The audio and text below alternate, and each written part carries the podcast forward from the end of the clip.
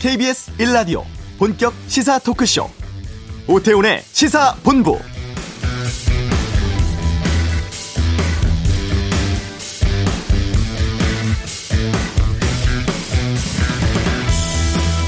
고위공직자 범죄수사처 공수처법 개정안이 국회 본회의 어제 통과를 했죠. 지난해 12월 법 통과된 지 1년 만이고 검찰 개혁해야 한다는 명분으로 공수처 추진 시작했던 때와 비교해 보면 25년 만입니다.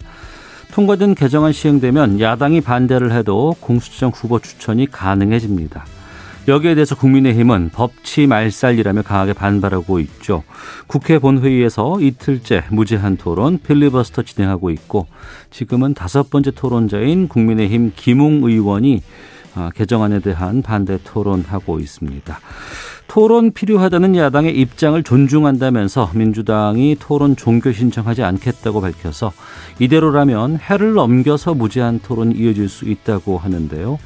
오태훈의 시사본부 잠시 후 이슈에서 국민의힘 배준영 의원 연결해 야당 입장 들어보도록 하겠습니다.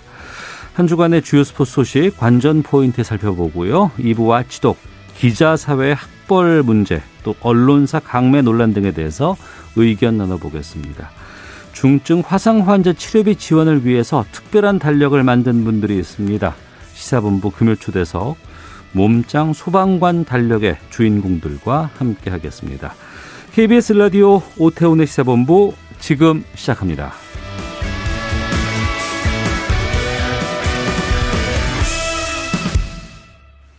네, 어제 여의도에서는 임시국회가 있었고 또 과천청사에서는 윤석열 총장에 대한 징계위원회가 열렸습니다.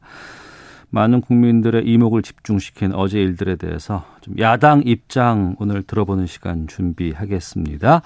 국민의힘 대변인 맡고 계십니다. 배준영 의원을 연결하겠습니다. 안녕하십니까? 네, 안녕하십니까? 예. 어제 공수처법 개정안 통과가 됐습니다. 네. 민주당에서는 야당이 비토권 행사하면서 공수처 출범을 가로막고 있었다. 그렇기 때문에 법 개정했다. 이렇게 주장하고 있는데 여기에 대해서 좀 입장을 좀 말씀해 주시죠. 네, 그건 사실이 아니고요. 예. 저희가 추천위원 두 명을 다 추천을 했고, 어, 저희가 회의를 하는 어, 도중에 그게 잘 지, 제대로 진행 안 될 거라는 예단을 하고 그렇게 판을 엎은 겁니다. 음. 그 민주당이 공수처를 세우기 위해 국회 70년 전통 윤리를 저는 진이겼다고 말씀드리고 싶은데요. 네. 그 먼저 1년 전 자신들이 패스트 트랙을 이 폭주를 하면서 세운 것을 마음대로 안 된다고 이번에 스스로 뒤집은 거 아니겠습니까? 음. 그래서 어, 또 법사위 등 상임위를 뭐 합의로 한다는 원칙도 뒤집고 네. 그리고 어, 원래 그 잘 조정이 안 되는 안건을 안전 그 조정에 올려갖고 최대 90일까지 하는 건데 이것도 뭐 90분도 안 돼서 뭐 강행 처리해 버렸어요. 그래서 그 저는 모순만 상같이 쌓고 그 의회 전통 윤리 이거 모조리 무너뜨렸다고 생각을 합니다. 네. 어, 그리고 뭐 내용적으로 봐도 잘 아시겠지만은 이게 헌법상 근거가 없는 기관이고요. 그래서 지금 헌법재판소에서 그 헌법 소원하고 있지 않습니까? 예. 어, 그리고 이게 검찰 어, 권력을 어, 견제한다고 하는데 이 제도가 문제가 아닙니다. 제가 좀 예를 들어서 설명드리면 네. 그 2001년도 김대중 정부 때 어, 부패 방지 위원회가 이 대통령 직속으로 만들어졌는데 이것도 역시 고위공직자의 부패를 막기 위한 것이었는데 흐지부지 돼버렸습니다. 네. 그리고 어 고위공직자나 특히 제일 고위공직자가 누굽니까? 대통령 아니겠습니까?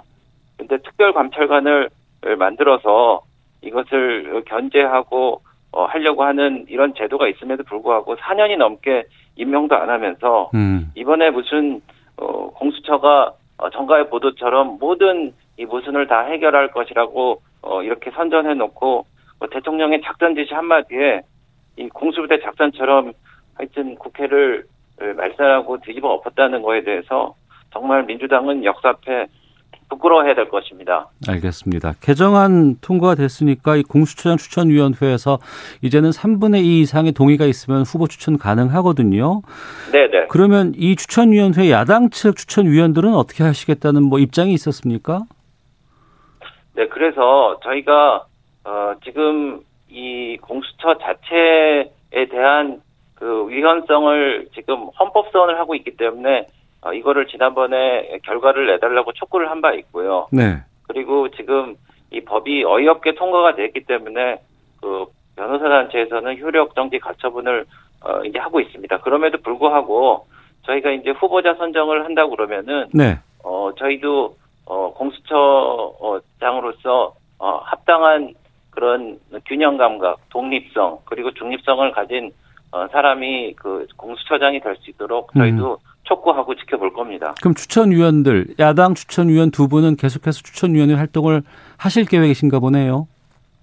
네, 그래서 저희가 좀 어, 논의를 마무리해야 되겠지만은 네. 그 올바른 후보가 선정될 수 있도록 음. 예, 저희가 어, 마지막까지 힘을 다할 겁니다. 네.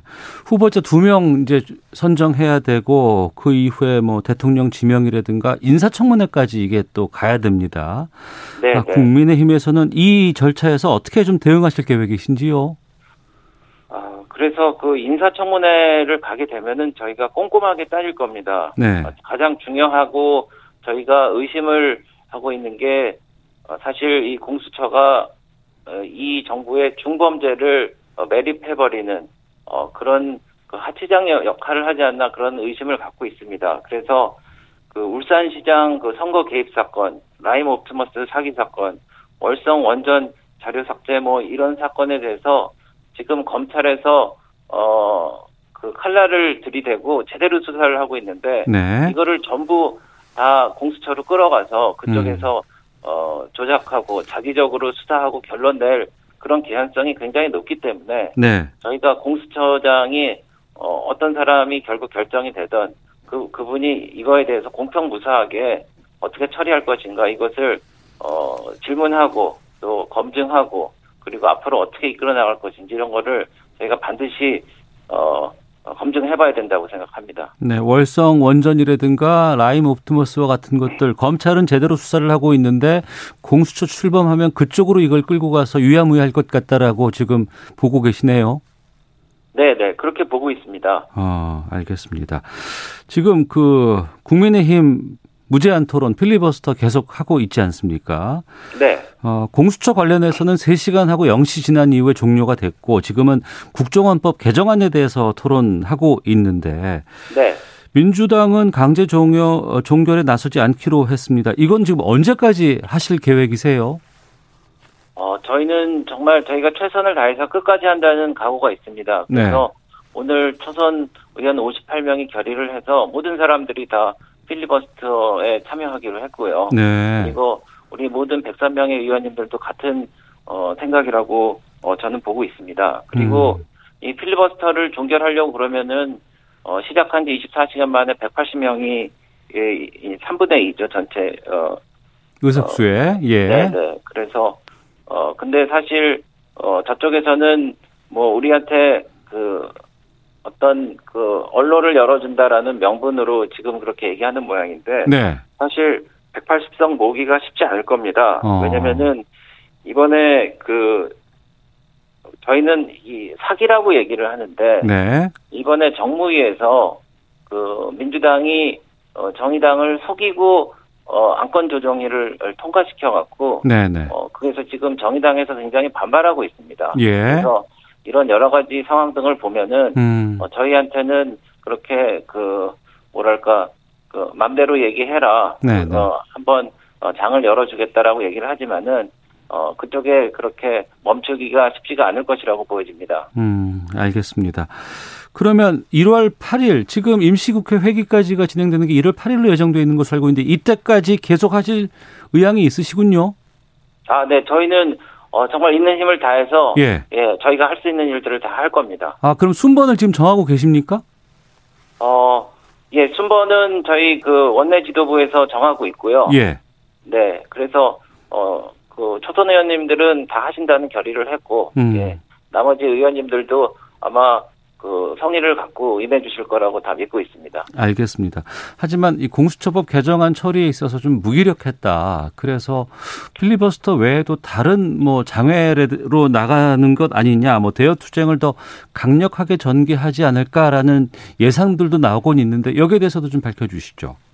네, 그래서 그런 시각으로 보실 수도 있을 것 같습니다. 아, 근데 저희가 하여튼 절차적으로는 어, 대통령 특별감찰관을 저쪽에서 하면은 저희가 공수처 설립에 응하겠다. 네. 그리고 저희가 추천위원도 추천을 하고 또 박병석 의장께서 여야 원내대표가 합의 처리할 수 있도록 저희가 이제 같이 그 한 자리를 했는데요. 네. 이제 어 저희가 이제 물리력으로 어떻게 할 수 있느냐, 장외 투쟁을 어떻게 하느냐가 이게 관심사인 것 같은데 네. 사실은 지난번 국회 때 패스트 트랙으로 지금 많은 의원님들이 재판을 받고 있습니다. 어. 그래서 물리력으로 동원하는 것은 좀 한계가 있다, 뭐 이렇게 생각이 되지만 네. 저희는 이렇게 말씀드리고 싶어요. 오늘 문재인 대통령 국정 지지율이 어, 결합에서 최저치를 기록을 했습니다. 이게 뭡니까? 이 분석한 걸 보니까 여당 주도 법안 처리에 대한 어, 아주 상반된 반응으로 읽힌다고 돼 있습니다. 그래서 네. 저희가 어, 이런 물리력이나 장애 투쟁을 뭐 할 수도 있지만 저희가 어, 국민의 공감대를 얻어낼 수 있는 어, 여러 가지 그 이, 이슈를 선점한다든지 목소리를 낸다든지 이런 투쟁을 함으로써 음. 이 국민들이 여론이 이렇게 생기고 네. 그래서 그 지지율을 끌어내리면은 문재인 정부가 어, 이런 뭐랄까 어 이 임기 말이죠 임기 임기 말에 개혁이라는 이름으로 음. 어, 정말 국정을 파탄시키는 이런 일을 하는 거를 저지할 수 있, 는 네. 그런 힘이 생길 것이라고 저희는 생각하고 있습니다. 알겠습니다. 자, 국민의힘 배준영 의원과 함께 말씀 나누고 있습니다. 어제 윤석열 총장에 대한 징계위원회 열렸습니다. 9시간 네. 넘게 회의 이어갔고 증인 채택까지만 마쳤고 다음 네. 주 화요일 15일에 다시 회의 열기로 했습니다. 이 징계위원회는 어떻게 보고 계시는지요? 그 이게 결론이 벌써 나 있을 겁니다. 네. 이제 해임, 뭐 면직 그리고 어, 가장 가볍게 하더라도 6개월 징계 정도로 해갖고 음. 어, 사실상 아, 자리에서 물러나게 하는 게 이미 정해진 영국이라고 보여지고 있고요. 예. 이래서 그 이 총 감독이라고 제가 말씀드리고 싶은데 대통령께서는 어, 절차적인 정당성과 공정성이라는 말씀을 하시는데 네, 네. 어 근데 어제 보십시오. 그 이 징계위원들이 마치 동아리 멤버 같은 구성을 하고 네, 네. 기피 신청도 뭐 스스로 결정하지 않았습니까? 네. 그리고 그 심재철 국장이란 분은 자신이 제보하고 증인도 하고 심지어는 심판도 하려고 했습니다. 그래서 이거는 한마디로 보면은 정말 그 멀리서 보면 코미디 같은 일들이 벌어지는데 네. 그 15일 날 미룬 것도 어 모르겠어요. 뭐 오늘로 하자 뭐 월요일로 하자라는 그런 위원장의 얘기가 있- 있었지만 이게 여태까지 어 감찰위원회 그리고 법원 그리고 전국의 법대 교수들 그리고 전국에 있는 이 검사들이 모두 반대했는데 네. 여기에서마저 무너지면은 어 윤석열 총장을 끄- 어, 찍어내기가 불가능할 것이다. 자체 판단을 해서 네. 어, 그렇게 좀 접은 게 아닌가. 그러니까 15일로 미룬 게 아닌가 생각을 하고요. 네, 네. 저는 어, 앞서 말씀드린 그런 이유기 때문에 지금이라도 접어야 된다고 생각을 하고, 음. 그리고, 어, 이제, 어, 대통령께서 이제 공수처 관, 아니, 공수처도 그렇지만은 이 윤석열 총장 징계에 관련해서 하여튼 깨알 같은, 어, 이런 가이드라인을 주시면서 어, 주의 있게 이제 하시는 것 같은데, 어, 정작 자신이 있고 그러시면은 지난번 노무현 대통령이 어, 평검사들과 이렇게 대화도 하고 그러지 않습니까? 예, 예. 그래서 어, 진면목을 서- 좀 서로 보이면, 보이면서 검찰 개혁이 도대체 왜 필요한가 음. 국민에게 직접 이야기할 수도 있지 않을까 그런 생각도 해봅니다. 네. 그런데 그 지금 뭐 최근에 뭐 대권 조사 같은 것들 여러 기관에서 나오곤 있습니다. 거기에서 네네. 윤석열 총장이 상당히 높은 지지율 얻고 있고 일부 조사에서는 1위까지 기록하고 있어요. 네, 네. 근데 이 지금 이 차기 대권 관련된 조사에서 국민의힘이 지금 모습이 잘 드러나지 않고 있는데 네. 앞서서 윤석열 총장에 대한 징계위가 좀 부당하다고 말씀하셨고 그러면 네. 윤 총장과 국민의힘의 관계가 어떻게 될까라는 궁금증이 좀 생기거든요. 여기에 대해서 좀 말씀해 주시죠. 아, 네. 그, 저 먼저 윤석열 총장 전 신드롬이라고 말씀드리고 싶은데, 네. 사실 윤 총장을 임명한 거는 대통령께서 하셨고, 이 대권 1위 후보 반열에 올린 거는 추미애 장관입니다. 네. 아, 그래서 저희 어, 국민의힘에서는 그 대한민국 법치의 최고 책임자 아닙니까 윤 총장이 그 소명을 가지고 임실이 임기를 그 충실히 마칠 수 있도록 어, 응원하는 게 있고요. 예, 예. 그래서 윤 총장이 그 퇴임 이후에 어떻게 하실 것이냐 뭐 이런 거는 윤 총장 개인이 그 스스로 판단을 하실 문제라고 생각합니다. 근데 저희가 그 어쨌든 문재인 정권의 어떤 실정과 국정 파탄에 대해서 어, 공동 대응을 할 수 있는 게 있다면은 네. 어, 공직자가 아닌 어. 그 어, 윤석열 총장과는 그 저희가 그 협력을 하지 못할 이유가 없다고 봅니다. 아, 그러니까 퇴임 이후에는 협력할 가능성도 열어놓고 계시는군요. 네, 그렇습니다. 아, 퇴임 이후입니까? 어, 지금 어, 지금 공직자 아닙니까? 예, 예. 예, 그리고 법무행정을 총괄하고 있고요. 아, 예, 알겠습니다. 근데 지금 정당 활동을 글쎄요. 네, 그거는 예. 좀 앞서 나가는 얘기인 것 같습니다. 제가. 그러면 지금 네. 그 앞서 이제 그 현 정권에 대해서 반대를 갖고 있는 사람들과 연대 가능성 말씀하셔서 지금 주호영 원내대표가 어제 그 보수준영 연석회의에서 김문수 전 지사, 이재호 전 장관, 홍준표 네. 의원 등과 만났습니다. 네. 여당 투쟁 위에서 다 같이 손을 잡자 이런 모양새인 것 같아요. 여기에 대해서 좀 말씀해 주시죠. 네. 어, 제가 어제 듣기로는 그 정당 시민사회단체 대표자 그 연석회의라고 들었는데, 네. 어, 그 자리는 문재인 정권의 폭정을 막자는 취지로 이제 대표자들이 함께 모인 자리로 제가 들었습니다. 음. 그래서, 어, 그 문재인 정권 무능 폭정 법치 민주주의 파괴 막기 위해서 뭐 법률권이 뜻을 한번 같이 했다는데 그 의미가 어, 있다고 생각을 하고 있고요. 예.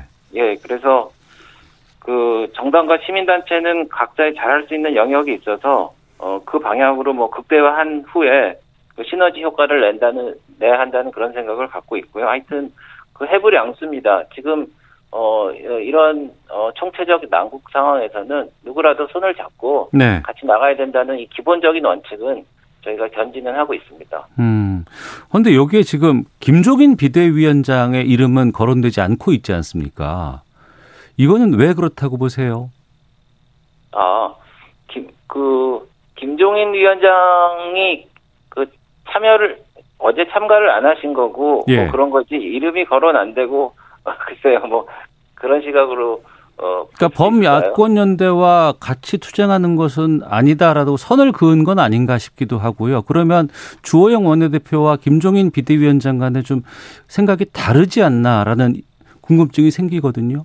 아, 저는 그 생각이 다르다고는 보지 않고요. 예. 그 조영 대표께서는, 어, 그런, 어, 어떤, 같이 손잡고 가야 된다라는 그런 취지에서 참석을 하신 건데, 네. 다만 저희가 제1야당 아닙니까? 네. 그래서 제1야당이 그 n분의 1로 참여한다기보다는 네. 어떤 범야권의 리더로서 해야 된다는 그런 생각을 우리 그, 어, 김정인 위원장께서는 더 갖고 계신 것 같습니다. 아, n분의 1로 나눠서 차, 함께 참여하는 것보다는 리더로서의 지금 하고 있다. 네, 리더로서 저희가 결국은 아, 이끌어가고 있다. 이렇게 이해를 하면 되겠습니까? 네, 네, 그렇게 이끌어 나가야 되고 어. 또 아까 말씀드렸다시피 또 시민단체는 시민단체대로 정당은 정당대로 나름대로 역할이 있기 때문에 네. 네, 그 역할에 충실하면서 결국은 어, 나중에는 바다에서 만나지 않을까 그런 생각을 하게 됩니다. 음, 알겠습니다. 바다에서 만나지 않을까라고 말씀해 주셨는데 김종인 위원장 음, 말씀 나온 김에 하나만 더 여쭤볼게요. 대국민 네. 사과 관련해서 네. 당내에서 어, 뭐 지지의 목소리도 있고 반대 비판의 목소리가 동시에 나오고 있습니다. 네. 언제쯤 사과 관련해서 메시지가 나올지 아니면 이 논란은 좀 잘 수습될 수 있을지도 좀 여쭤보겠습니다.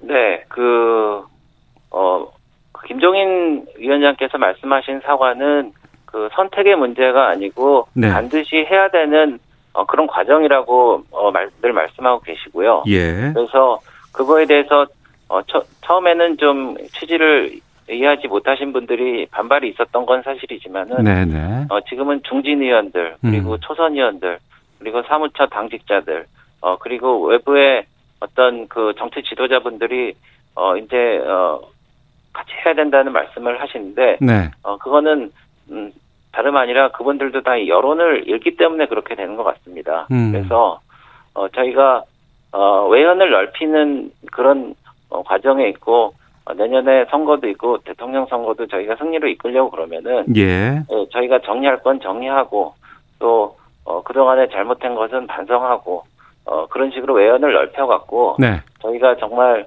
그 미래를 나- 위해서 나가는 정당이라는 것을 확실히 그 저희 중도층이나 저희를 잘 모르는 분들한테 각인시켜야 된다는 어, 그런 어, 필연성이 있습니다. 음, 알겠습니다. 자, 오늘 말씀 여기까지 듣도록 하겠습니다. 고맙습니다. 네네, 감사합니다. 예, 지금까지 국민의힘 배준영 의원과 함께 했습니다. 자, 오늘은 야당의 입장을 들어봤고요. 저희가 뭐 다음 주 한 월요일쯤 아, 여당의 입장도 좀 들어보는 시간 갖도록 하겠습니다. 자, 이어서 이 시각 교통 상황 살펴보고 헤드라인 뉴스 듣고 돌아오겠습니다. 교통정보센터 공인혜 리포터입니다. 네, 이 시각 교통정보입니다. 중국발 스모그가 더해진 안개가 전국에 드리워져 있습니다. 특히 서울 초미세먼지 농도가 평소에 3, 4배나 된다고 하니까요. 오늘 주행하실 때 차량 공기순환 모드를 내기 순환으로 고정하셔야겠습니다. 먼저 김태원 통신원의 제보인데요. 경부고속도로 서울 쪽 양재 나들목을 조금 지난 5차로에서 승합차 추돌 사고 처리하고 있다는 소식입니다. 뒤로 달래내 고개부터 서초 쪽으로의 운행 더 어려워졌고요.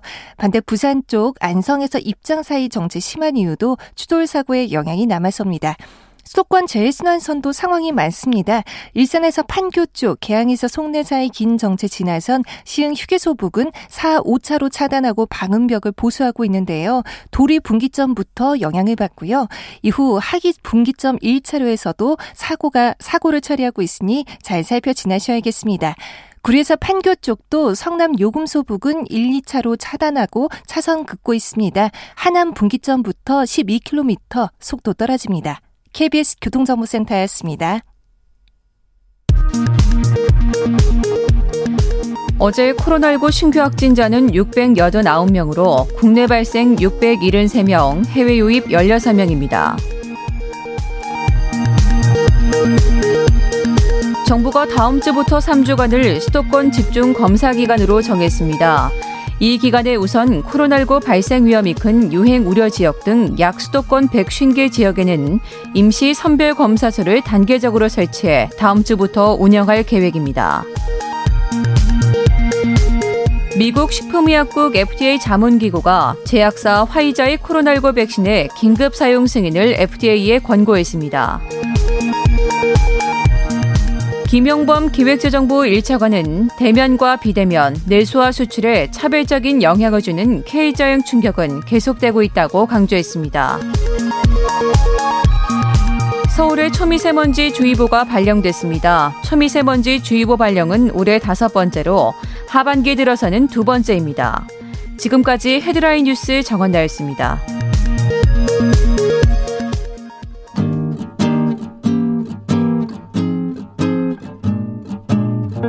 KBS 1라디오 오태훈의 시사본부 여러분의 참여로 더욱 풍성해집니다. 방송에 참여하고 싶으신 분은 문자 9730번으로 의견 보내주세요. 짧은 문자는 50원, 긴 문자는 100원의 정보 이용료가 붙습니다. 애플리케이션 콩과 마이케이는 무료고요. 시사본부는 팟캐스트와 콩, KBS 홈페이지를 통해 언제나 다시 들으실 수 있습니다. 많은 참여 부탁드려요. 네, 금요일입니다. 한 주간의 스포츠 소식 정리해 보죠. 최동호의 관전 포인트, 최동호 스포츠 평론가와 함께합니다. 어서 오십시오. 예, 안녕하세요. 예, 올해 프로야구의 MVP를 차지한 KT의 로하스 선수. 예. 일본으로 간다고 하고 두산의 플렉센도 미국 간다고요? 예, 그렇습니다. 이 로하스 선수는 뭐 야구 팬들은 다 아실 거예요. 왜냐하면 올해 MVP거든요. 네. 왜 MVP를 받았을까? 음. 일단 이 하위권인 이 KT를 정규리그에서 2위로 끌어올린 네. 주인공이죠. 뭐 개인 성적도 뭐 탁월합니다. 올해 이 타율 3할 4푼 9리 홈런 47개 기록했고요. 음. 어, KT를 떠나서 어, 일본의 한신 타이거즈의 유니폼을 입게 됐습니다. 그러니까 일본에서 어 우리나라에서 성적이 너무 좋으니까 가져가야 되겠다. 그렇죠. 이렇게 생각했나 봐요. 예. 근데 이 선수 이 선수뿐만은 아닙니다. 어. 이 두산의 플렉센 네. 올해 8승 4패 이제 평균 자책점 3.02를 기록했거든요. 음. 어제 이 뉴욕 포스트가 이 플렉센의 시애틀 매리너스하고 2년에 475만 달러에 계약했다 이렇게 보도를 했습니다. 네. 어, 두산 같은 경우에는 지난해 MVP였던 이 린드블럼 선수 있었죠. 네네. 린드블럼 선수 지난해 메이저리그 미러키 벅스로 옮겨갔거든요. 음. 그러니까 2년 연속 이 주축 주축 선수가 메이저리그로 빠져 나간 겁니다. 네. 예. 그 전에는 예. 일본이나 미국에서 성적이 좋지 않았지만 그래도 싼 값에 우리나라에서 이제 데리고 와서 활동을 하고 성적이 상당히 좋았던 경우를 많이 봤어요. 그렇죠. 근데 우리나라에서 성적이 좋았던 선수들을 우리나라 리그에서 뛴 예. 선수들을 이렇게 스카우트 해가는 것 이걸 어떻게 봐야 할까 싶기도 하고 이게 손해인 것 같기도 하고 우리로서는 또 한편으로는 또 어, 그만큼 우리 실력을 세계가 인정하고 있다라고 이해를 해도 될 것 같기도 하고. 어, 그렇죠. 그러니까 이제 동전에 양날 같은 면이 있습니다. 네. 손해라는 거는 예를 들면 이 두산은 2년 연속 에이스, 또 음. 린드블럼 플렉센 선- 선수가 메이저리그로 빠져나갔고요. 예, 또한 명의 오늘 그 실질적인 에이스 알칸타라 선수가 있거든요. 예, 예. 알칸타라도 지금 한신하고 협상 중입니다. 어 그래요. 예, 빠져나가게 되면 두산은 골치가 아파지는 거죠. 어, 자, 그런데 이런 현상을 과연 어떻게 봐- 봐야 될까? 대표적으로 음. NC 출신의 그 에릭 테임즈 선수 있었고요. 예, SK 출신의 메릴 켈리, 음. 또 두산 출신의 린드블럼 선수가 한국에서 성공해서 메이저리그에 복귀 또는 다시 진출을 했거든요. 네, 네. 구단 입장에서는 일단 뼈 아프죠. 음, 왠지 좀 손해 나는 느낌인데, 네. 근데 무조건 손해는 아니라고 볼 수도 있어요. 왜냐하면 어떤 뜻입니까? 예. 한국에 와서 성공하니까 메이저리그가 다시 관심을 가져서 메이저리로 복귀할 수가 있다. 아. 이런 성공 사례가 만들어지면 예. 저 리그에서 뛰면 나도 성공할 수 그렇죠. 있어라는 선수들의 꿈들이 생길 수 있겠군요. 예. 그래서 바로 이제 그 결과로 음. 더 좋은 외국인 선수들이 네. 한국 무대로 들어올 수 있다는 거죠. 음.